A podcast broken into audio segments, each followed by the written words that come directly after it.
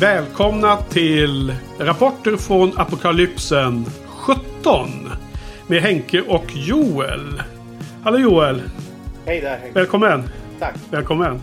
Ja. Det är 17:e hela poddavsnittet där vi har mycket nytt content. Sen har jag ju också lagt ut lite teaser-trailers inför nästa säsong. Som förhoppningsvis har ramlat in på folks poddfeeds här då. Men de räknas inte som fulla avsnitt ju. Det är bara några korta minuter. Så vi ser fram emot en höst här med ett helt nytt ämne. Mm. Men nu ska vi prata om den senast utkomna Fast and the Furious-filmen då. Proper i den riktiga filmserien, om man säger så, exkluderat då spin-offer. Och den heter The Fate of the Furious och den kom ut 2017. Sen finns det ju då den här spin-offen då med Hobbs och Shaw, men den ska vi också podda om, Joel, eller hur? Ja. Ja, men det blir vi nästa gång då. Ja. Så 2017, den här, jag antar att du såg den här, jag för mig att du kommenterade det på senaste avsnittet. Ja, jag såg den på bio. Och kan ha poddat om den också faktiskt. Jag minns inte riktigt. Och så många här är Fast and the Furious Lamcast-poddar. Men det här var andra gången jag ser det. Ja, och jag frågar ju lite så här lite nervöst och tveksamt om du trodde att jag skulle gilla den här filmen i förra podden. Ja. Och då så sa du efter lite betänketid så tyckte du att ja, men du ska nog gilla det, sa du. Ja. Hade jag rätt eller? Det var ju underbart! Att det här var ju så jäkla nice. Nu har vi ju sprängt betygsnivån. Ett snäpp upp, Joel. Ja, är det så? Ja, men det är ju så. Fan, jag måste ändå säga att jag kan bara rip the band-aid off med en gång så här liksom. Ja, men jag älskar den här filmen. Ah, okay. Jag menar, det är ju, man får ju säga det här uttrycket som vet att jag ju inte gillar riktigt. Man får ju ta det för vad det är. Så. I sin genre och i sin typ av film så tyckte jag att det här var underbar underhållning. Ja. Det är en summer blockbuster, popcornfilm, liksom kasta bort hjärnan, lägg den åt sidan och bara liksom go with the flow, liksom den här typen av underhållnings-action-komedifilmer. Jag älskade det. Men du då Joel, hur var andra titeln? Jo, men det var helt okej faktiskt. Det är lite blandad kompott. Jag tycker vissa grejer är jättebra, sen tycker jag vissa grejer är ganska svaga. Någonting jag reagerade på nu var ju att den här scenen med när de tar över bilarna, när de hackar bilarna, var ju otroligt bra. Zombiesbilarna. Ja, exakt.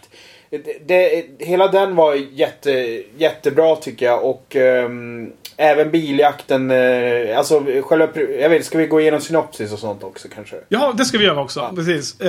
Jag har inte repeterat, fast jag har inte gjort någon annan gång heller. Det är därför det är så dålig liksom betoning av fel ord och såna här saker. Men jag ska försöka här köra live då.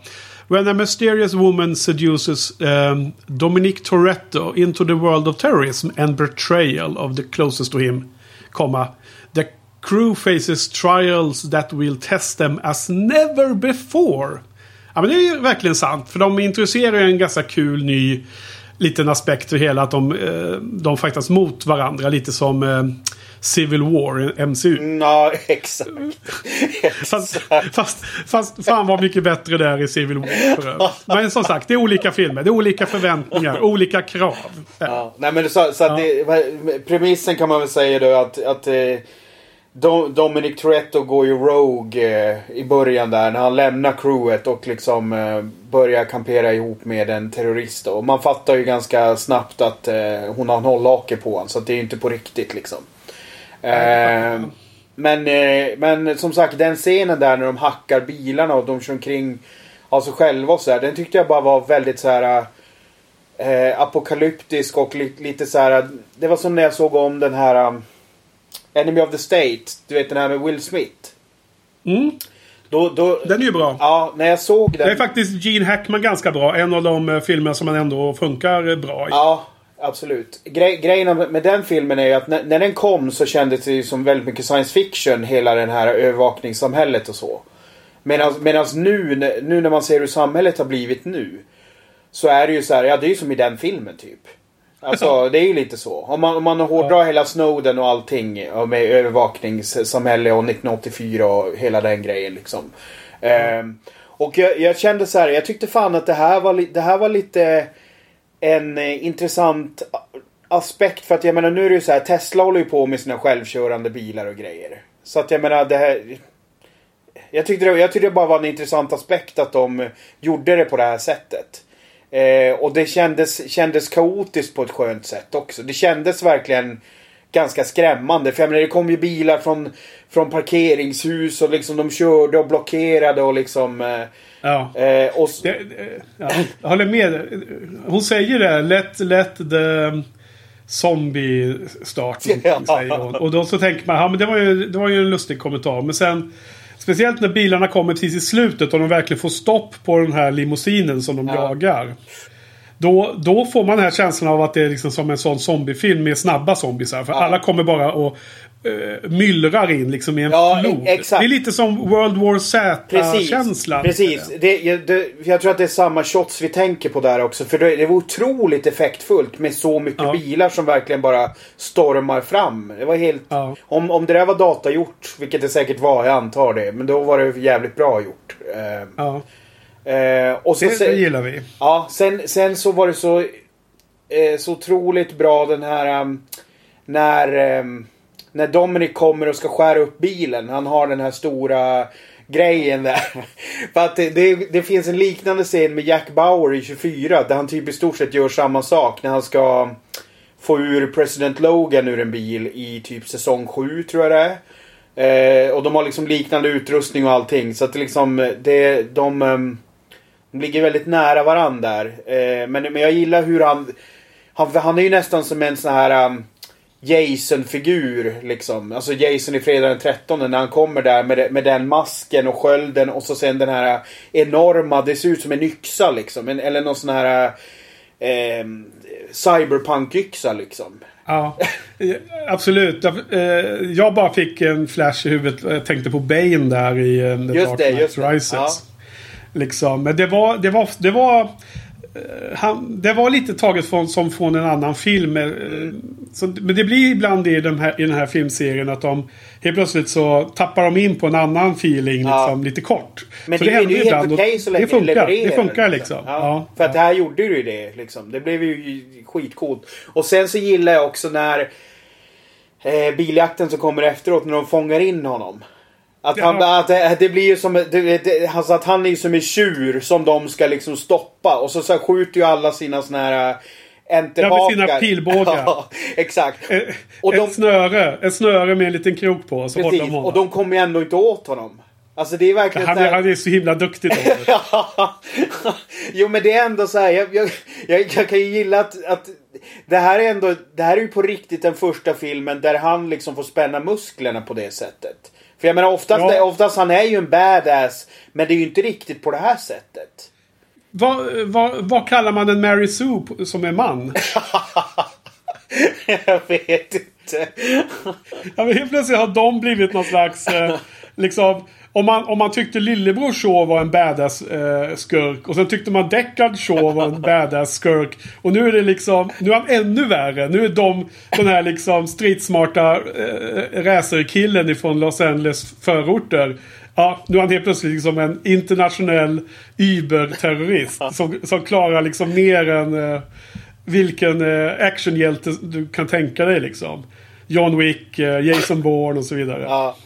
Men det är det som är så coolt med att den här hela filmserien nu har liksom börjat med de första 4 filmerna upp och ner och prövat sig fram olika genrer Så jag har liksom träffat sweet spot i femman, och jag har ju som, min respekt för femman ökar allt eftersom vi har pratat om den, och jag, dessutom när jag såg om den och gillade de scenerna jag fick se om så mycket, du vet, efter jag sett sexan. Men sen då liksom har den bara dragit iväg, och nu i åttan så har den verkligen lättat liksom. Nu har raketen slitit sig loss ifrån gravitationen som höll nere den här serien i någon form av realism. Nu har den bara blivit helt out där. Det älskar jag. Jag älskar den ambitionsnivån. Ja. Liksom. Alltså det är ju lite så här att jag vet inte om jag pratar med dig om det, men eller jag kan nog ha tagit upp det när jag poddade med Lampcast, att liksom nästa steg, vad är det? Det är liksom så här crossover med Transformers eller liksom, vad fan heter den här med Jaegers? Du vet de här... Pacific Rim. Ja, precis. Pacific Rim liksom. Ja. Är det nästa steg liksom för Fast and Furious? Eller vad ska det bli liksom? Ja. Nej men alltså... Ja... Skulle den gå åt någon av de två hållen skulle jag ju inte vara jättenöjd, jag säga, för båda de filmserierna håller jag inte speciellt högt, utan mycket lägre än de flesta filmserier, och framförallt inklusive Fast and Furious nu. Men att gå mer emot Bond och mer emot de här spektakulära Mission Impossible-filmerna, jag tycker att det är helt rätt riktning, och det kanske är som jag säger, man kanske inte måste mappa den här mot en annan filmserie, utan den får försöka hitta en egen linje, för att vad som alltid återstår är ju att de ska lösa alla problem, och även att alla utmaningar har att göra med bilracing liksom. Jag menar, det finns ju då med det här The Devil's Bumhole, eller vad de heter, den här God's Eye som hon kallar den. Och de har lite, de ska fightas i datorvärlden mot varandra genom att göra virus och mot virus och hit och dit. Och varje sån steg är liksom 5 tangenttryckningar, så har de gjort den här stora viruset liksom. Så att det är också bara så här, det är också bara så här blaj. Det är bara för show på sidan. Okej, det finns något tekniskt med datorn, men det är inte poängen, utan det är bilracingen hela tiden. Och det är det de ska ta fasta på liksom. Och göra en agent, polis, terrorister, jorden är alltid i liksom, the stakes ska alltid vara monumentalt stora, som i Bondvärlden är nu för tiden.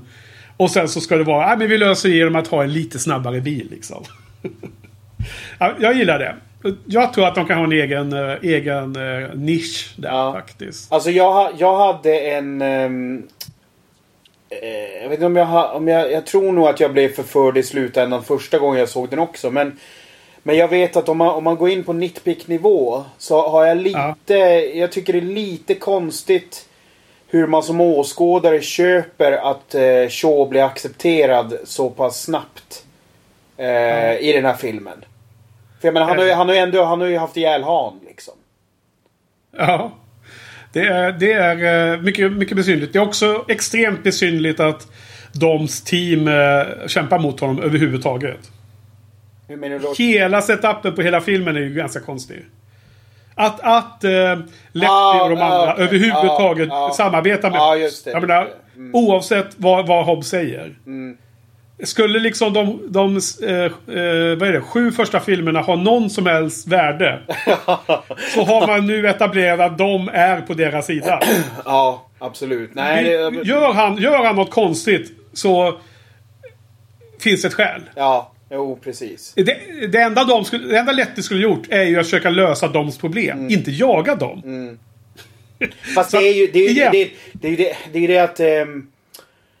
Jag håller med dig, men i och med att man inte tänker, alltså så här, jag sitter inte och tänker på det, just den aspekten, jag håller med när du säger det, så håller jag med dig, men i och med att jag köper det i filmen så är det ju så pass övertygande gjort. Därför att bland det coolaste är ju när han ställs mot dem, när det blir duellen rakt av där mitt i stan, när de ska ta fast honom. Det blir en cool scen, men igen, om jag tillåts jämföra med Civil War, där har man på riktigt, och där har man också investerat många filmer för att bygga upp det här, där förstår man båda parter helt och hållet, och den konflikten som är mellan Tony Stark och Captain America, den är helt solid. det går inte att nitpicka sönder det här, men Tony Stark med sin poststress efter slutet på Avengers, hans mardrömmar där han ser alla sina vänner dö och så vidare, hur han har sin inställning, och å andra sidan Captain Americas ända från liksom hans DNA vad som säger är rätt. Så att i det här kan man ju direkt bara ifrågasätta många saker i det här konstruerade konflikten inom teamet. Men låt oss skita i det. Jag menar, men jag vill bara säga att jag tänker så här för mig själv. Låt mig skita i det, för att jag har inte den förväntningen på den här filmserien. Nej. Tyvärr. Alltså det gör ju att hela filmserien är ju lägre i mina ögon. Så är det ju. Ja. Och du kanske gillar den mer än mig, så att jag ska inte... Nej, men jag tycker nog mer att det är väldigt effektivt visuellt berättande och liksom indragande på ett sätt som... Alltså, för att återigen, om man nu jämför med sexan, då sitter jag ju och punkterar sådana där grejer hela tiden. För att jag är så ointresserad. Medan här är det så bara, fan vad coolt, fan vad grymt, de mot de andra liksom, nu jagar de honom bara, det blir, jag vet inte, det är någonting som är som funkar historieberättarmässigt bra här, tycker jag. Ja, alltså om man skulle vara lite scriptdoktor i efterhand, vilket är en så jäkla enkelt och det är så sunkigt att sitta i efterhand och gnälla på en film, men ungefär som travspelare som alltid vet efteråt hur loppet ja, precis. Exakt. Varför tog du inte med den hästen? Bra funnet, Joel. Ja, men ändå för sakens skull kan vara kul att fundera på aspekter. Jag menar, ponera att man hade låtit Doms team hjälpa Hobbs, precis som de gör nu då, men att man i jakten på dem, att de egentligen försöker lösa problemet, att det finns liksom andra lite mer komplexa dynamiker där det egentligen är tre parter mot varandra. För jag ju så tycker att nu lät jag mig bara åka med the flow, och jag bara njöt av filmen mestadels hela tiden. Det är först nu jag börjar komma i analysmode när vi sitter och poddar om det. För att, jag menar, annars blir podden väldigt kort. Vi bara säger, det var gott, nu går vi och lägger oss. Nej, men så ska man analysera det, så kan jag nog tycka att det är väldigt konstigt att Deckard, som du nämnde, accepteras snabbt. Sen kan man tycka att det är konstigt att Doms team vänder sig mot honom. De skulle mycket, mycket längre spjärna emot. De skulle mycket längre försöka finna ut varför han gör det här. Och så. Det finns ju potential att göra den här filmen lite mer dramatisk. Men å andra sidan, är det en sån film då ens? Liksom, är det nej, exakt. Och det, för mig är det ju skitsamma. Det är mest att jag blir fascinerad. Därför att det här med att de accepterar Shaw är ju också för mig... Det är en sak som jag har tänkt som en svaghet i hela serien, att det här skiftet sker. Men nu när jag ser det så är det ju mer att framförallt så Shaw regisseras ju på ett sånt sätt så att han är ju väldigt charmig liksom. Han har ju liksom, han är ju huvudpersonen i en av de bästa scener jag har sett på bra länge. Ja, det är med barnet, eller? Ja, såklart. Det är så jävla bra, så jag bara satt och jublade i min fåtölj där. Det var liksom så här små applåder hela tiden. Men alltså, tror du att de inledningsscenen på Kuba, tror du att de börjar implementera det här konceptet att hellre förlåta och lära sin motståndare någonting än att förgöra sin motståndare? Därför det är det de gör mot det där som man då först tror är ett stort asshole. Och som hotar Doms kusin, som jag uppfattar det som att den här killen är med den där dåliga bilen. Och då är det ändå Doms familj som är hotad. Och det ska ju enligt vad vi tidigare lärt oss vara jätteallvarligt i Doms ögon. Men han väljer att lämna tillbaks bilen till den där snubben. Och sen får han dessutom hjälp av honom senare i den här scenen i New York, vilket är en lustig koppling. Men redan där får vi lära oss att men det är kanske hans actions som ska värderas. Och kan man liksom lära honom någonting så får han bli förlåten. På samma sätt kanske Hobbs och de förlåtes Deckard Shaw. För jag menar, det största nitpick-hålet i hela filmen, det är ju att Dominic vänder sig till Shaw av alla personer via hans mamma. Om hjälp. Ja, Ja, det håller jag med om, men vi kanske tänker på olika saker. Menar du att han skulle inte ha valt henne och den familjen? Ja. Eller, därför jag tycker nitpick, problemet med den scenen är ju att de var ju så övervakad av Charlize Therons, vad heter hon, Cypher, ja, hela tiden. Så när hade han chansen att överhuvudtaget prata med Helen Mirren? Det är min nitpicking.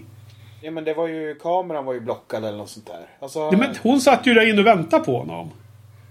Han hade ju arrangerat ett möte med henne och arrangerat hjälpen med allihopa, inklusive en kuban som ska flyga upp till New York. Så när har han arrangerat det, om han var så otroligt hårt hållen av... Fan, för mig är det lite... Nej, för mig det är absolut inget problem att han gör det off-screen, så att säga. Ja. Off-screen, ja. Hur arrangerar han hela den här grejen? Det är för jävla massa. Han kan väl ha en hemlig burnerlur liksom, som han ringer efter läggdags liksom. Ja, precis. Och sen så sitter han där med sin lur och tänker, ska jag ringa Letty och berätta vad som hände? Låt oss skita i det. Vi ringer till Dame Helen Mirren i England istället. Och sätter upp den här extremt osannolika sättet att ha ett litet möte här under de här minuterna. Ja, nej, alltså min gripe är då snarare, alltså återigen, det är skitsamma, för det är, egentligen bryr jag mig inte. Men om man bryter ner det så är det väl kanske inte världens mest trovärdigaste att man väljer honom då. För jag menar, de har ju inte rätt ut sin konflikt innan det här. Nej, det har de inte. Utan vad han tänker är att de bästa i världen att rädda min Elena och hans son är då... Eller kom inte ihåg, har Elena redan blivit avrättad? Eller, skitsamma, han behöver rädda dem från planet. Eftersom man inte kan ta en bil och åka upp till planet, så är det liksom inte lätt ju dem som man kan. Och då kommer han på att det är bröderna Shaw som är de enda som är kapabla. Det är de som kan göra det här. Man behöver två, för det fanns ju någon sån här dubbelkommando för att öppna den här dörren där, va? För han sa ju det, jag är ensam här liksom. Det är enda anledningen till att jag hjälper till här, för att jag är ensam. Och det är väldigt smärtsam scen för övrigt, för att han är otroligt förtvivlad över det faktum att han är ensam där i skiten. Vilket förklarar varför Cypher inte liksom tvingade med sig fler av doms team. Det är ju att de hade blivit för kraftfulla att slå sig fria. Men så tänker han ut att, ja, men det har ju Hobbs sagt flera gånger om, det finns bara ett team i hela världen som kan lösa det här, och det är doms team. Men de i sin tur måste ju tänka, vem är nästa inline? Ja, men det är bröderna Shaw, vad heter de? Shaw, bröderna Shaw är det liksom. Så jag tycker ändå att man kan köpa det liksom. Men jag menar, är det så att vi börjar nitpicka den här, då kan ju den här filmen vara en 1 av 5-film. Men det är ju inte det, det är inte gjord för detta. Nej, men det är väl mer bara att, återigen, för mig är det snarare till filmens cred att det fungerar så bra trots de här grejerna. Sen så jag tycker det är någonting som jag glömde ta upp angående den förra filmen. Det är också hur den här moderna familjebilden som finns kring Dominic, Elena och Letty. För ibland känns det nästan som att det är ett fler... Alltså att han är, alltså, ett månggifte typ. För att han har ju kemi med båda två. Och han visar ju typ känslor för båda två. Det har han ju gjort i typ 3 filmer. Ja, och det är sant. Alltså, precis, för jag tycker faktiskt att det är en intressant aspekt. För det är ju inte... nu i slutändan blir det ju kärnfamilj eftersom Elena dör. Men jag tycker det är intressant att de har låtit det vara så pass öppet som det har varit. Och han blir väldigt känslosam när hon dör. Ja, verkligen. Det är precis som Aiel. Där har de fler vad heter nu då, flera partners, ja. Ja. Så att därför att jag nästan jag har också känt det liksom hela tiden, precis som du säger. Jag har liksom inte riktigt formulerat tanken. Jag har inte ens sett det som ett Alltså jag tror inte heller du ser det som ett problem. Jag har inte beaktat... Ja, det förstår jag. Men jag har inte beaktat det som en grej att behandla ens.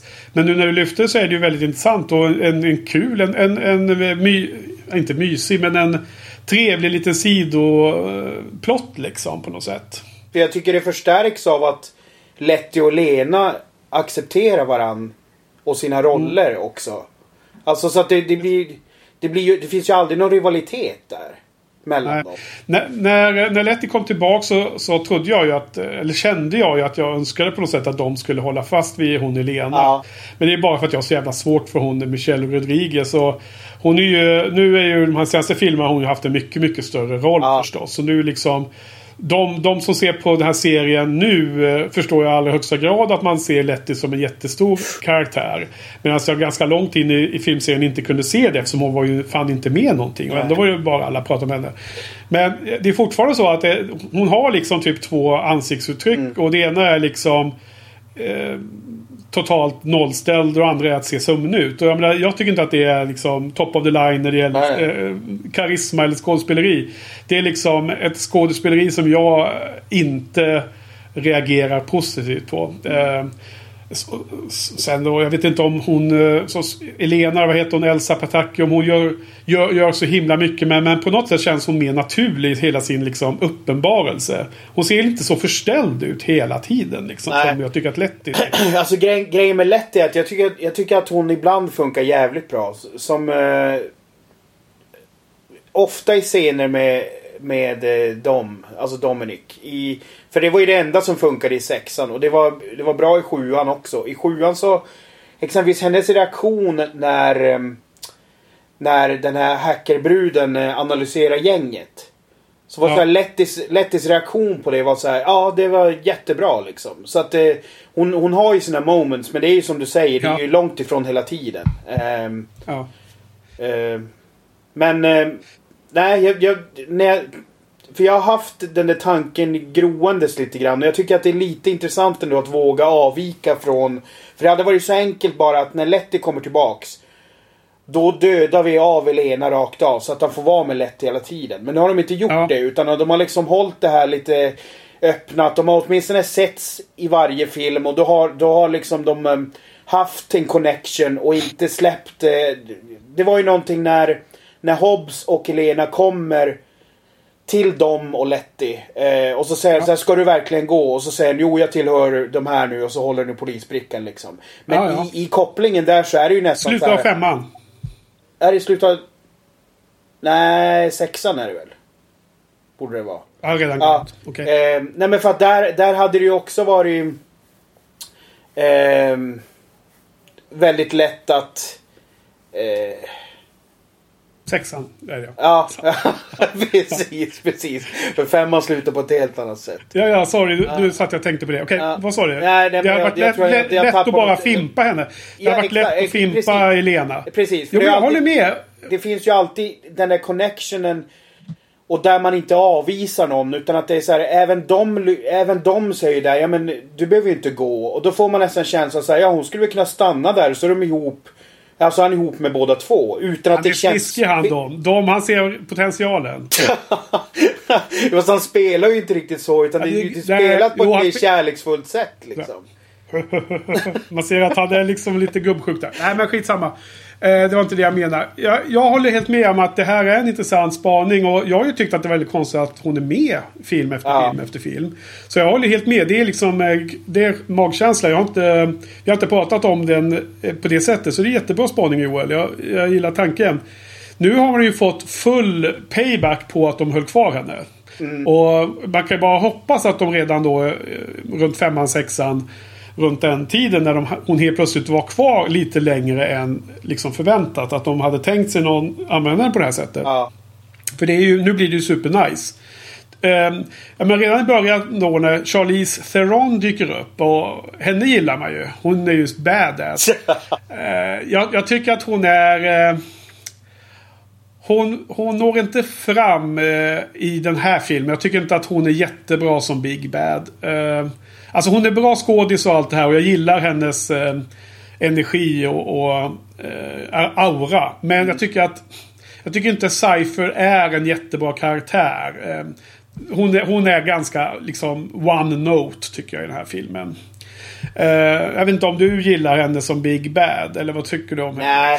Nej, jag tyckte väl att det blev lite konstruerat när hon håller på med sina så här termer om lockdown och att allt liksom är en, det finns liksom en teori bak i allting. Jag får lite känsla med den här Bondskurken som spelas av han spanjoren i Javier Bardem. Ja, precis. Sky att allt är så jävla uttänkt och det måste redovisas hela tiden med henne liksom.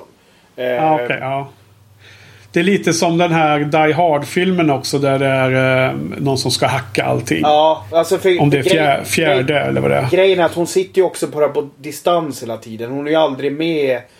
Så att det blir ju aldrig en direkt fara. Alltså visst, det är hela det här med att hacka ubåten och det är ju en jättestor fara. Men hon är ju aldrig på plats. Så att det finns ju inte...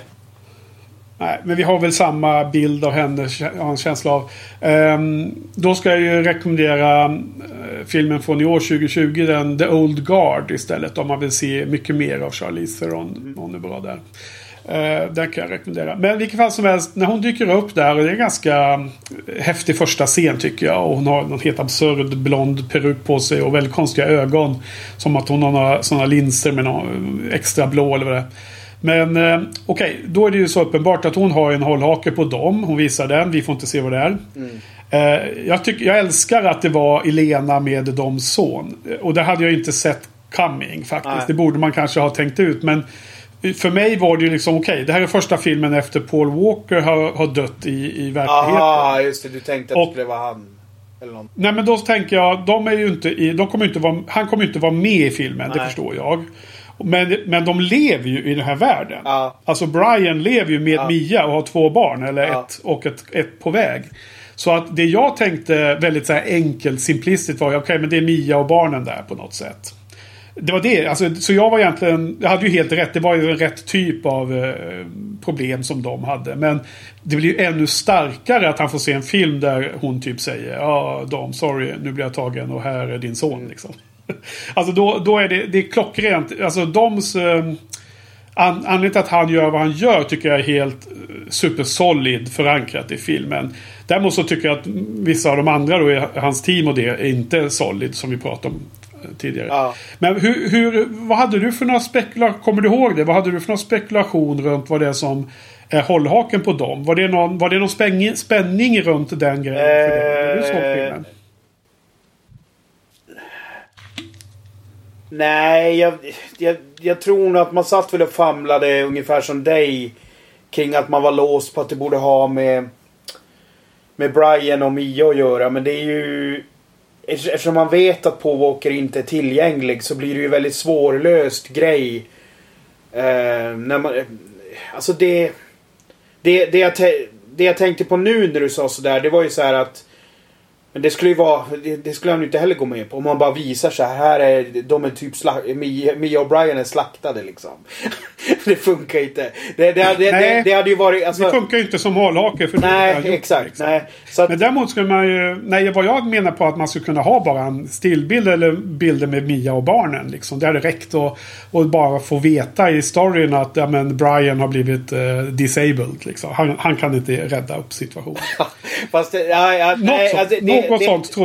hade ju varit den enkla vägen ut. Jag håller ju med om att jag tycker att det här var ju kreativare och att det var bättre att lämna Brian och Mia. Däremot så känns det ju återigen, jag vet inte vad jag sitter och nitpickar där, men det blir ju lite så här konstig dialog där när ska vi inte åka och hämta Brian och Mia liksom? Ja, precis. Jag skulle komma till det. Det var min nästa punkt.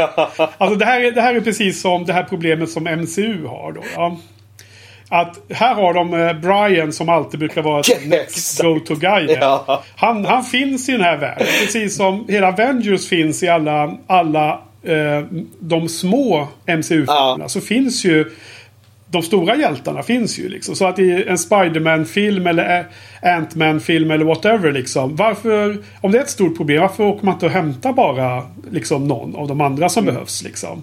Det är samma typ av problem. Här löses det med att Letty säger med liksom arg röst: nej, vi ska inte hämta dem, det har vi lovat. Ja. Så end of story. Det är nästan som att manusförfattaren gjort det som en litet skämt nästan. Där är det bara stopp, dead end, vi ska inte hämta Brian och Mia. Ja, alltså det är liksom inget mer. Ja, ingen diskussion. Precis, men det blir ju lite konstigt. Jag personligen hade väl kanske tyckt att det bara hade varit bättre att inte nämna dem överhuvudtaget faktiskt. Men det är ju säkert en sån där grej att de känner sig tvingade att ta upp det och redovisa i filmen varför det inte. Men det är skitsamma. Det är... Jag tyckte att det var bra att de nämnde det, och jag tyckte att det var bra att de gjorde. Alla vet varför de inte kan vara med, och de bara gjorde det som en väldigt kort grej. Ja. Det finns en liknande rolig grej som Ryan Johnson gjorde i filmen Looper, som handlar om tidsresor. Och så sitter ju Bruce Willis och vad heter den killen som spelar huvudrollen. De sitter på ett fik, och så säger någon och karaktärerna, nu hade vi kunnat göra ett diagram över tidsresorna, men låt oss skita i det. Då är det liksom bryta fjärde det fås mål, och säger här hade vi kunnat lägga ner massa tid på att hålla på och förklara någonting som inte går att förklara, så låt oss bara gå vidare. Vi har liksom koll på det här i filmens värld. Så på samma sätt här är det här liksom en lite bara kommentar som riktar sig mer till publiken än till hennes kompisar. Låt oss inte gå ner för den allén, den är stängd för oss, nu går vi vidare liksom. Så jag tyckte det var bra. Vad fan heter han som spelar huvudrollen i Looper? Du gillar ju den filmen, gör du inte? Joseph Gordon-Levitt. Just det, Levitt, ja precis. Men visst, du gillar Looper va, gör du inte? Nej, inte så jävla mycket faktiskt. Nej. Okej, då blandar jag ihop. Ja. Jag tyckte den var väldigt bra första halvan, och sen tyckte att den ballade ur lite andra halvan. Men det är ju en sån här film som är så här typ underrated, verkar som många tycker. Den har fått med åren. Jag tycker lite mer så här kreddiga filmkretsar, så är den snarare lite overrated skulle jag säga. Okej. Ja, det har jag hört olika poddar. Exakt. Okej, men...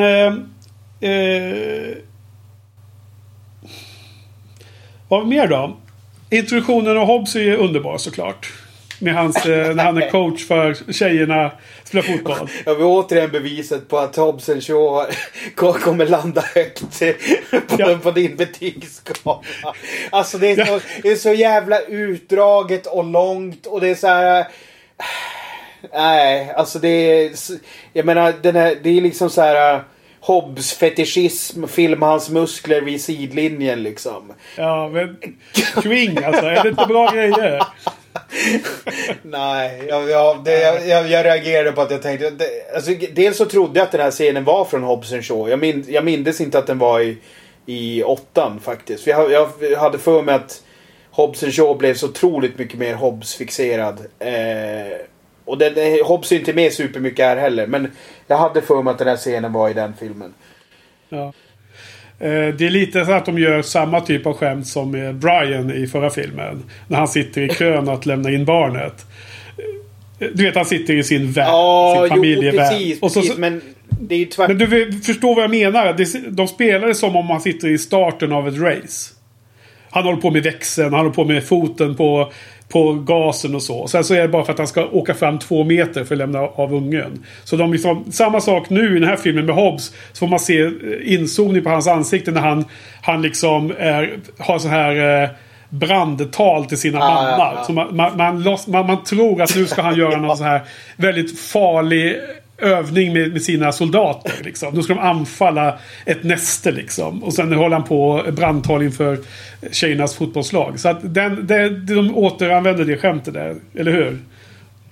Det funkar på det. Ja, men lite omvänt tycker jag. Därför Brian är ju mer fish out of the water i sin scen, medan Hobbs känns ju som vardag för honom. Ja. Okej, ja, lite så kan det vara kanske. Sen så drar de ut på det här lite längre, att det är hela matchen, och det här adderade skämtet med den där extremt strame militären liksom, som kommer och försöker prata med Hobbs. Det är så himla roligt. Och sen också det här orimliga att det alltid vi beordrar dig att åka iväg och göra det här uppdraget, men om du blir tagen så kommer vi helt förneka det. Jag menar Tom Cruise i Mission Impossible, han får åtminstone chansen att välja om man ska ta uppdraget eller inte liksom. Så. Sen får man reda på att han heter Luke Hobbs. Det visste inte jag innan. Visste du? Ska man veta? Nej, det är nog första gången det kommer fram. det dök upp på någon så här mobiltelefonskärm där, och sen kallar de honom för Luke hela tiden. Jag vet inte riktigt varför de fick för sig att de helt plötsligt måste börja kalla honom i förnamn. Jag vet inte heller. Vad det gör? Vad... Okej, vi måste ändå prata om en annan karaktär här, Joel. Mr. Shrinkage. Vad tycker du om honom här i filmen? Mr. Shrinkage? Ja, det är ju Roman som var så missnöjd med att det var så kallt där i slutet i Ryssland. Alltså, när han kissade kunde han inte ens känna igen sig. Vilket var ganska roligt skämt. Som jag så tyckte att det var ganska nedtonat skämt för att vara från den här filmserien. Men sen direkt efter så kallar ju Hobbs honom för Mr. Shrinkage. Så då var ju inte det första skämtet lika finkänsligt längre. För nu var det out in the open. Liksom. Och de var tvungna att förklara skämtet i nästa line nästan. Jo. Men Roman, vad tycker jag här då? Han har blivit liksom, nu har han blivit igen en sån här nästan som en karikatyr på sig själv igen liksom. Han var ju bra i förra filmen tyckte jag, men nu blev han ju ännu mer over the top hela tiden där liksom. Fast jag älskar det skämtet som du mässade om här då, att han var 11:e mest efterjagad hela tiden. De sa hela tiden. Precis. Nej, men jag tycker det funkar bättre i sammanhanget än vad det gjorde exempelvis i den sjätte filmen. Så jag tycker det komiskt blir bra här. Alltså scenerna när han åker på bildörren och så när han får sin revansch där, när han skjuter ner agenterna på skotrarna liksom.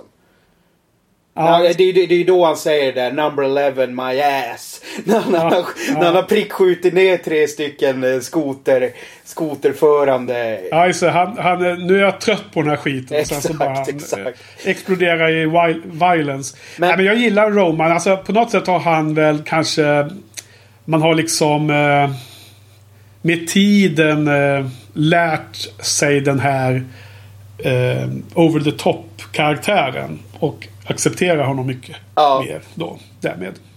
Men däremot så tänkte jag på en grej just med den här hackertjejen där. När de på slutet står där och liksom båda står och liksom friar till henne mer eller mindre. Liksom och bara så här, ja men vem ska du vara med egentligen? Alltså för mig känns det ju som att hon redan har valt Ludacris sedan länge. Jag tycker inte att det är open for discussion liksom. Jag håller med dig också. Den scenen slutar med att hon liksom duckar frågan och skjuter den på framtiden. Men jag hade också trott att det var... Hon åker ju alltid hans bil när de är ute och kör. Ja, eller Lettis då. Ja, just det, ibland. De kör girl power-kombon där ibland. Men... Ja, men om de skulle få ha en trekant här under flera filmer i rad, så får man ju tycka att hon Ramsey också ska få ha en trekant. Jag menar...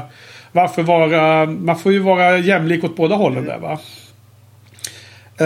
Nej, det så att bara, hon får väl ta Tage för hans hjärna och Roman för hans välbyggda kropp eller sånt där. Eller vad tror du? Ja.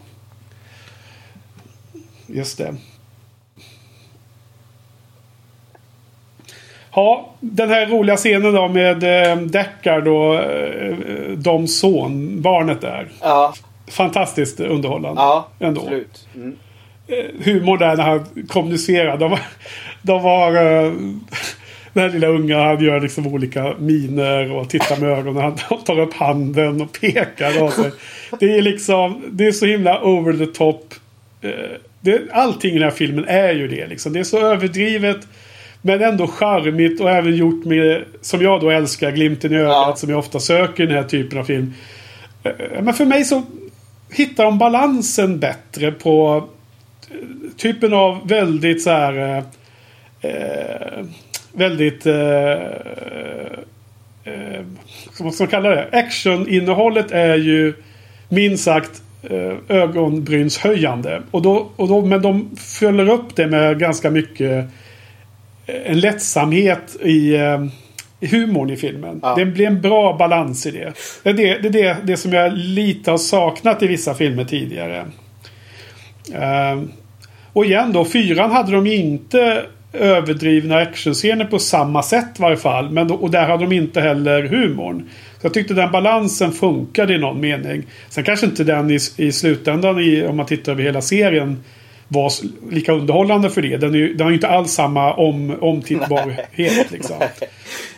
Men 5, 6, 7 det liksom kom närmare och närmare, men för mig så blev liksom kombon allra bäst här i 8:an skulle jag säga. Ja, så som det känns just nu. Det är kul.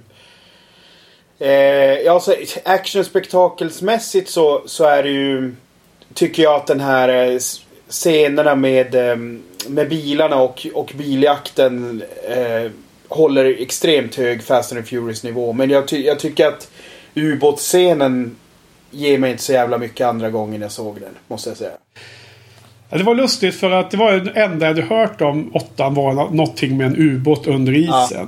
Alltså jag hade hört någon säga någon kommentar, först röd kommentar. Jag har inte lagt någonting annat på liksom i minnet, ingenting om Helen Mirren eller Charlize Theron var jag helt överraskad när hennes namn är ju med på titles i början. Ja. Helen Mirren står inte ens med, så det kom ju som en överraskning i filmen, vilket sådana saker är alltid kul. Du vet, och de introducerar Helen Mirren i kameran bakom huvudet och så går det långsamt runt och ser man vem det är till slut då. För vet du, hon är ju som bäst i den här typen av filmer, då ska man ju se de här Red. Ja, jag kan tänka mig det. Jag har inte sett dem. Retired Extremely Dangerous. Ja. Det är Bruce Willis filmer som hon är med i. 2 stycken. Väldigt underhållande action, agent-actionfilmer. Actionkomedier, ska jag kalla det. De borde du se, Joel. Nej, men det... Jag har perfekt underhållning för sommaren här. Ja. Nej, men alltså scenen som hon har med Shaw är ju fantastisk. Ja. Alltså när hon övertygar honom om att hon ska ta med lillbrorsan. Ja, hon använder gamla knep och det säger han också. Ja, men den är bra, jag gillar henne. Hon är ju väldigt kort inhopp, men på något sätt fyller ut bröderna Shaws backstory på ett ganska maffigt sätt. Helt plötsligt så finns en hel historik som man bara inser av det hennes korta inhopp där liksom, som jag gillar ganska mycket. Ja, men åter till det här scenen som jag hade hört om, var ju det här med ubåten, och den är ju liksom, den är ju så himla extrem, så overkligt bombastiskt så att man bara kan gilla det liksom. Det är missiler som skjuts och det är upp och ner i isen och det är jakt och jag menar, det är så många saker. Alltså, igen, skulle man nitpicka det här så skulle det vara 100 fel i minuten liksom. Mm. Men det är inte det filmen är gjord för. Det är ungefär som man skulle gå in och kritisera en skräckfilm typ likt The Quiet Place och säga det finns inga aliens på jorden. Filmen är helt kass liksom. Alltså, man måste acceptera vad det är för en filmgenre man ser, och då är det... Jag tyckte att den scenen var bättre än förväntat, för jag hade hört det som att den var helt pajig. Det var det jag trodde att det skulle vara. Alltså jag tycker nog att den... jag vet inte om själva set piecesna i sig, att jag tyckte den var så jävla imponerande egentligen. Alltså så att rent actionmässigt så är jag inte så här totalt överväldigad. Jag kommer ihåg att det var ju när man såg det i bio så var det ju hysteriskt. Liksom att det var första gången. Och nu är det andra gången jag ser den. Och det är väl kanske det. Jag vet inte, alltså höjdpunkten där är ju... När de drar upp Roman och så sen när de skyddar dem. När de ställer upp bilarna liksom. Det är så här, och naturligtvis när de kommer till undsättning. För då är det ju så här... Då är de ju direkt bara, he's back liksom. Nu är det... Ja, alltså precis, det är snabba svängar fram och tillbaka här, liksom. Och då är ingen har tvivlat någonting, utan det är så här, så fort han bara dyker upp där, bara nu är han tillbaka liksom. Ja. Det är som att de har klippt bort scenerna när de pratar sinsemellan vad det är som kan vara hållhaken på honom. Alltså det är ju lite så. Alltså att de har pratat... Ja, att självklart så borde de ju sitta och prata så här, varför har de gjort det här? Men det visas ju aldrig i filmen, som du sa. Nej. Och på något sätt så kanske man hade önskat det hade kunnat funnits med i filmen och även varit i samma tonalitet ändå, men ändå visa att de gjorde någonting mer allvarligt mot sitt gamla team. okej, inte döda någon, det fattar jag, det hade inte. Nej, men att han har gjort något mer så att de hade blivit mer shook up. För nu är det bara så här att Hobbs dyker upp och säger, ja men nu är de på andra sidan. Mm. Acceptera det, nu måste vi stoppa honom. Alltså den brytpunkten finns ju, men det blir ju inte svårt logistiskt att få till. Och det är det här, när han stjäl den här fotboll-nuken, då har man... Nej, det är ju först så stjäl han en EMP i början av filmen. Det är då han visar sig vara, är det inte så? Att han... Jo, fast det är väl när de attackerar basen, är det väl? Ja. Medan den här med bilarna, då är det ju att då ska han ju få den här portföljen med koderna. Med atomkoderna. Så att jag menar, om de alltså, så att där skulle man ju kunna köpa mera teamet rakt av liksom bara, aha shit, nu har han verkligen, jag menar vem gör en sån grej liksom, det är ju helt galet. Men de är ju redan full invested innan det, och då kanske man hade behövt det, alltså den scenens höjdpunkt är ju att de är med i den, så att det funkar ju inte. Så att det är som att de inte prioriterar att två stycken scener. Det ena är när teamet ska gå ifrån att vara lojala dem till att välja att delta i att jaga honom. Ja. Att etablera den svängningen, och sen en kortare scen där man på något sätt, teamet får höra att nu har de kommit tillbaks. Istället för att han bara dyker upp i en bil, och de egentligen, så om man nitpickar då igen, så skulle de inte kunna veta om de, när han kommer med bilen, han kanske är där för att stoppa dem att stoppa ubåten. Mm. Lika gärna. Ja, det finns ingen som säger att, liksom, vad är hans ambition när han kommer med bilen? Det saknas någon liten bara en ett ögonkast mellan dem och Letty hade ju räckt liksom. Men de har inte valt att lägga den tiden. De har inte gjort den, det ingick inte i budgeten liksom, tidsmässigt, att ha de svängningarna. Det ska man bara köpa liksom, magiskt. Ja, de har ju det där mötet när de har den där Mexican standoffen med han Game of Thrones-norsken. Ja, men även där så ger ju aldrig de Letty chansen att förstå att han är liksom, att han har en tredje motiv, utan han bara lämnar henne där utan någon info. Och ja, men även där skulle jag bara snabbt kunna säga så här, alltid ska bli bra eller något sånt där liksom. Ja. Jo, jag håller med, det är lite konstigt val faktiskt. Han har ju chansen att säga något till henne där liksom, för att Game of Thrones-norsken har ju lufsat iväg där, så det finns ju någon 2 sekunder för dem att säga något till Letty liksom. Jo, alltså precis, även om Cypher har väl någon Apple Watch på honom så att hon hör allting med, men han kan ju bara säga någonting. Alltså det behöver ju inte vara, alltså... Han kan ge henne ett ögonkast liksom. Alltså samma typ av... De har ju en del bra blickar, men det är ju mest där att det är ju väl när han kommer till, när han kommer till undsättning där på vid ubåtsbasen, så är det ju så här, då tittar de ju på varandra direkt när han kommer liksom. Så då är det väl bekräftat där, antar jag. Att de... Ja, och sen, men då skulle hon bara sagt, ropat till deras de har någon form av kommunikationssystem mellan bilarna ju. Så de pratar ju med varandra liksom mellan bilarna ju. De har någon slags walkie-talkie och sånt där. De bara hojtar till liksom, nu är de tillbaks. Men jag tror att det är någon annan som ropar det först. Så att, det är nitpicken som fan. Men det är ändå intressant. Jag menar, det skulle kunna vara så att filmen vill få oss att tro att de har bytt sida på riktigt. Det är ju en annan sätt att göra den här filmen. Mm. Och sen bara fucka oss med... Ja, jag är lite förvånad att de inte... försökte bygga upp det mer så. Alltså på att faktiskt bygga filmen på det mycket tydligare. Liksom. Att inte visa...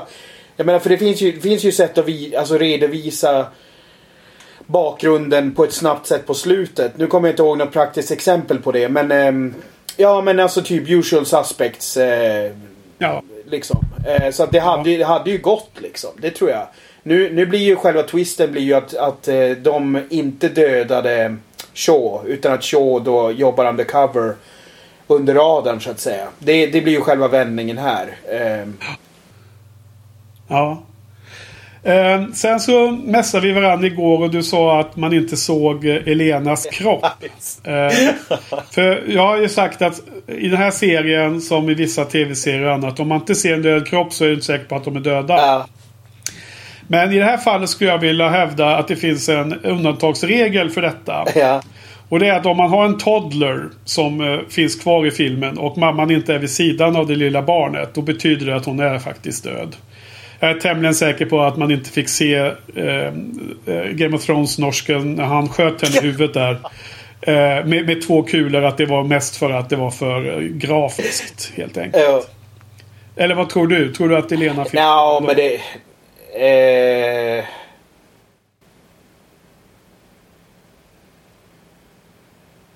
Inte vad jag vet. Vad händer nu? Somnar du nu eller? Nej, jag sitter och tänker på vad jag kan säga här utan att... Ja. För det finns ju en trailer för 9 ute. Jaha, så det är spoilers. Du får spoila mig nu. Men alltså, om hon skulle överleva där, då är det bara så här uselt av filmmakarna. Ja, för de står ju rakt framför. Ja, och tittar rakt igenom en fönsterruta eller en plexiglasruta eller vad fan det är. Och han reagerar ju som att han ser att hon blir skjuten. Liksom. Så att, allt det här med att Letty var död och inte, de stod ju inte och såg. Utan... Nej, alltså det är ju... Jag håller ju med dig, men jag tyckte det var intressant att du som ändå tog upp det här med att har man inte sett en död kropp, och så skickar du så här sad emoji smiley när hon är död liksom, ja. Och så har man inte sett kroppen, för jag menar, om vi nu tänker rent så här, redovisningsmässigt hade det varit lätt att visa en bild på överkroppen där man ser huvudet bortvänt och det rinner blod liksom, bara för att alltså om man nu hade velat, nu tror inte jag att hon kommer tillbaka, men det är ju ändå intressant att de på något sätt väljer att hålla sådana dörrar öppna, men i det här fallet så skulle det ju absolut förta de scenerna med dem, för att han blir ju väldigt förstörd där liksom. Ja. Och ja, precis. Alltså det att göra sådana saker bara för att lura publiken är ju ganska dålig filmskapande. Det är en sak att lura karaktärerna i filmen och göra twistar som vi också får vara delaktiga i att uppleva med karaktärerna i filmen. Men att som att liksom vända kameran i en vinkel så att vi inte får se någonting. Karaktärerna reagerar som att det hänt, och sen kommer de i nästa film så här: haha, hon överlevde. Det är ju liksom bara dåligt gjort. Det är liksom inte en twist. Det är bara liksom att då har de bara ändrat sig liksom, att nu ska vi, för att kunna ha med Chris Hemsworth som en guest star liksom, ska vi ha kvar Elena liksom, som du föreslog. Till varje pris. Ja. Det är klart så fan att vi skulle vilja se Thor här med i filmen, men ja, på något sätt då får hon ha överlevt då liksom. De hade någon väldigt avancerad bra läkare som kunde rädda henne liksom. Ja. Ja, jag gissar att du inte var så förtjust i Mr. Nobody och Little Nobody heller då, den här filmen, för det var ju Kurt Russell. Du var ju inte så förtjust i honom senast. Nej, alltså jag tror att skillnaden, jag tror att du och jag har en viss humorskillnad. Jag tror att du gillar det här skarpt, gör du inte det? Eller? Ja, men jag gillar Kurt Russell generellt. Så jo, men jag menar inte... det här kombon med att det finns liksom en mini Kurt Russell också som inte har lärt sig the ropes än ungefär. Ja. Ja, och så är det så här att han får begå misstagen i realtid liksom. Han rättar till sig jävla skjut. och inga misstag har några konsekvenser överhuvudtaget. Nej, men det roliga där är att det är ju faktiskt Clint Eastwoods son då, som spelar Little Nobody, Scott Eastwood, och han har ju på inget sätt ja, men det är inte hans första film, långt därifrån, men jag har liksom aldrig egentligen följt honom, och det är så lustigt, han är ganska lik en ung Clintan, du vet, och tänker på de här gamla westernfilmerna och gamla 60-70-tals filmerna, så att jag tycker det var lite mysigt ändå. Det är liksom nästa generation från som du tror Hollywoods kunglighet. Du tror han kan ropa in Clinton och vara med i en kommande Nej, men jag tror att Clinton har slutat skådespela. Han regisserar bara och så ibland spelar han i sina egna filmer. Men han hade varit brutalt om han kan snacka med farsgubben och vara med här alltså. Ja precis, Clinton kommer in med sån här rullator liksom och så här. Det knakar i lederna varje gång alltså han rör sig och så här. I Hobbs och Shaw 2 så är det är fan ingen omöjlighet att det skulle kunna bli så där alltså. Nej. Nej men jag tycker det är kul med dem. Det är inte superbra. Jag menar det är inte make or break, men jag tycker att det förstör ingenting, utan det var en kul extra dynamik liksom. Det är liksom som, kommer du ihåg förr i tiden när man var, om det var det på Burger King eller sådär, som fanns ett alternativ att välja extra av olika saker. Extra lök eller extra någonting hit och dit och, eller extra senap eller vad fan man vill ha. Men då var det också extra allt som gällde. För man var ju så... men det var ju bättre att få mer av allt för samma pris. Ja, det är klart det. Extra allt var det ju. Och det här är ju en sån film som de väljer extra allt per automatik i alla deras kreativa val liksom. Nej, men det ska vara extra allt. Och då ska man ha med alla de här aspekterna. Man fick ju till och med de där två pajserna som bara pratade spanska var ju med också. Ja. Det är ändå skönt att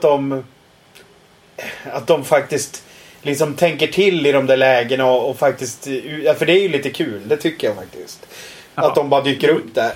Det är ju liksom cameo-aktigt nu. De har ju ingenting egentligen med handlingen att göra. Men det är liksom en liten blinkning till sin egen historik i filmserien. Ju. Mm. Jag har en annan grej. Mot slutet av filmen. Du vet hur det är när man... När man ser i en film en scen. Eller i verkliga livet faktiskt för den delen. Och tiden emellan någon säger något... Och den lilla paus som är innan nästa mening. Det kanske handlar om en sekund. Men du hinner liksom... Du hinner måla upp hela... Du hinner bilda en uppfattning om vad som ska komma. Vad som ska sägas. Nästan momentan så tänker du alla varianter. Eller tänker liksom, det är det här som kommer nu. Känner du igen den där känslan? Vadå, som varseblivning eller? Inte varse, men alltså du bara... hinner tänka ett svar innan svaret ges, i det här fallet i filmen. Ja, men säg vad exemplet är istället. Alltså. Ja, exemplet är ju att det här tågdrypande talet som ska vara i slutet när de har barbecue, så ska ju helt plötsligt de berätta vad han har döpt sonen till i första namn, för att Elena har ju bestämt att hon hette Marcus tror jag, i mellannamn, men att pappan skulle bestämma första namn, och då så ska de säga vad han heter, och så gör han en jättekort paus, och då hinner jag bara tänka ut vad som är det enda givna namnet. Vince. Som är så va? Vince? Ja, det är hans barndomskompis från ettan. Ja, jag förstår hur du tänker det. Jag förstår hur du tänker. Och faktum är att det är, som Brasse sa, fel. Det var en möjlig tanke, men jag tycker den... självklart att han skulle heta Paul. Aha. Alltså nu säger han ju Brian, vilket är okej. Ja. De menar Paul, men de säger Brian för de vågar inte ta steget ut. Ja, Brian lever fortfarande och mår bra. Och lever familjeliv liksom. Just det. Och ska man välja Brian, då är det bättre att välja Vince, som du sa. Ja. Men han skulle säga Paul där, och då hade det ju blivit så jävla bra scen. Mm. Ja, det hade varit dammigt i rummet 1000 gånger om. Ja, alltså det blev nästan det ändå. Jo, men visst, nej, men jag håller med dig. Jag har inte tänkt på det så, men det absolut hade det varit bättre. Jag satt och såg scenen och mitt i hans dialog så bara det sa, självklart är det Paul. Jag kunde lika gärna stängt av filmen där och vara övertygad om att det blir det. Ja. Då säger han Brian och jag bara, what? Liksom, okej. Fingertoppskänslan var inte med där riktigt. Visst, det är fjärde muren, men en sån här film är ju inte något som faller på att oj, det var fjärde muren där i slutet. Det har ju bara varit en liksom hommage till Paul Walker. Absolut, det hade det varit. Det var väldigt synd att de inte gjorde så. Jag tyckte att det var väldigt snyggt. Mm. Ja, men det ger jag dig. Absolut. Ja, men vad säger du? Har du några andra funderingar? Nej, jag tror vi har gått igenom det mesta faktiskt. Ja. Jag älskade spektaklet. Jag gillade... den här gången så funkade den här extra allt-inställningen till den här typen av summer blockbuster popcornfilm. Och jag välkomnar humorn, och jag välkomnade de här överdrivna actionsekvenserna. Många härliga karaktärer som man nu liksom, man vänjer sig med dem såklart också. Men det är ju fortfarande några av de här som jag har nämnt många gånger om. Hobbs och Shaw och de här som jag tycker bäst om då. Tay. Roman är ju som han är liksom. Mm. Innan vi ska precis wrap it up, vi har inte pratat så mycket om Vince Diesel egentligen. Ska du bara säga, vad tycker du, funkar han i den här som... Vi pratade lite om att han var så himla badass och en internationell terrorist som klarar av allting. Men, som dem, hur tycker du han funkar som dem då? Ja, alltså det blir ju liksom en... På ett sätt så är det väl kanske den komplexaste skådespeleriet han har behövt göra. För att grejen är så här, han är ju väldigt sårbar när han är med Cypher. Alltså då är vi, han blottar ju sig verkligen, och att han, att Elena och barnet är gisslan, och han är ju skitupprörd över det liksom, och verkligen visar det tydligt. Medans från det andra hållet så framstår han ju som otroligt kallhamrad när han ska utföra de här dåden. Mm. Men jag tycker samtidigt att man ser en rädsla hos honom när de har fångat honom i bilen, när han sitter i bilen och han inte kommer loss. Då tycker jag att man ser att han är rädd, för att han fattar att kommer jag inte härifrån, då dödar hon de två typ. Ja, precis, han är som den där tjuren som du vill jämföra med. Ja, men jag håller med. Så att men det får man ge någon cred för. Mm. Så att det här är det väl lite att man får retconna lite och säga att han kanske inte bara spelar sig själv hela tiden. Nej, just det sa du ju. Mm. Nej, men han funkar bra här. Alltså, problemet med hans nyvunna... att han verkar vara så mycket mer kapabel på något sätt. Att han helt plötsligt gör saker som man aldrig tänkt sig att hans karaktär kan. Ja. Det är ju manusförfattarnas fel. Jag tycker att Vin Diesel gör väl det här så bra. I det här absolut. Ja. Så jag håller med. Jag stör mig inte på honom alls i den här filmen på det sättet. Jag tycker ibland har han varit jävligt stel eller torr eller väldigt så här, inte adderat något till underhållningen. Och igen, alltså, man får ta filmen för vad det är. Liksom, det är en underhållningsfilm i mina ögon. Vill man se en bra dramafilm så kanske man inte väljer den här filmen då. Eller någon annan genre som man är sugen på. Eller så ser man så. Fyran. Ja, fyran är den andra. Ettan och fyran har helt andra tonaliteter. Eller så ser man In America som jag nämnde häromdagen. Eller häromgången. Om man ser en väldigt bra drama. Ja, men vad kul. Är vi redo för avgivningsbetyg eller?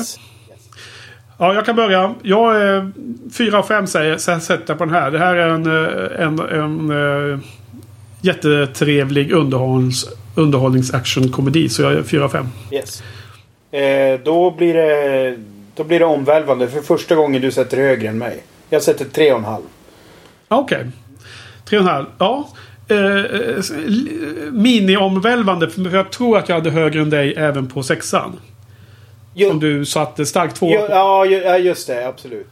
Precis. Ja, jag satte 3 på den, svag 3. Fast det här men, är ändå, det jag menar var nog med att den här uppskattar jag ändå. Och då blev jag lite förvånad att du landar högre. Du är mer Fast and the Furious-killen än mig. Och när en film som båda gillar så sätter jag ändå snäppet högre. Precis. Ja, men det är omvälvande. Ja, det är omvälvande.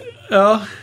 Jo, nej, alltså jag mjuknar lite för hela serien. Alltså jag har inte haft några problem med den heller. Men den har inte varit så här att man direkt har tyckt att den är svindålig och tråkig. Men den har inte varit lika så här som favorit kanske. För då krävs ju de här riktigt höga betygen när man verkligen knyter an till någon karaktär eller någon speciell film. För att liksom den ska bli en sån favorit i den lilla högen av favoriter som finns. Vad heter det... nästa film har vi båda sett och den såg vi ihop och jag kommer inte ihåg jättemycket av den. Jag kommer ihåg att jag tyckte att den var väldigt underhållande och vi får väl se, hoppas att båda gillar den nu då. Ja. Det är alltid spännande med en omtitt, vet du Joel, för att alltid med förväntningar och inte minst stämning i sin egen kropp när man såg den och sånt kan ju förändras och då kanske man får helt annorlunda uppskattning för det. Jag kommer inte ihåg så himla mycket om den filmen förutom att det var, jag kommer ihåg att det avslutas på en viss lokation och det är massor med grejer där runt Hobbs gamla kompisar. Så det ser jag fram emot. Men det är en podd en annan dag. Eller hur? Jajamän. Det ska vi inte prata om idag, va? Nej. Ja, det blir ju svårt eftersom ingen av oss minns nog speciellt mycket. Ja. Nu ligger Joel i soffan.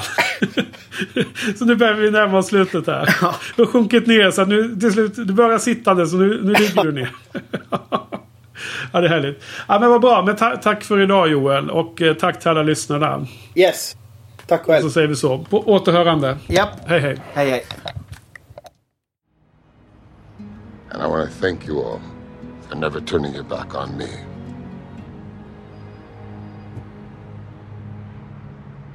You want to meet them? All right.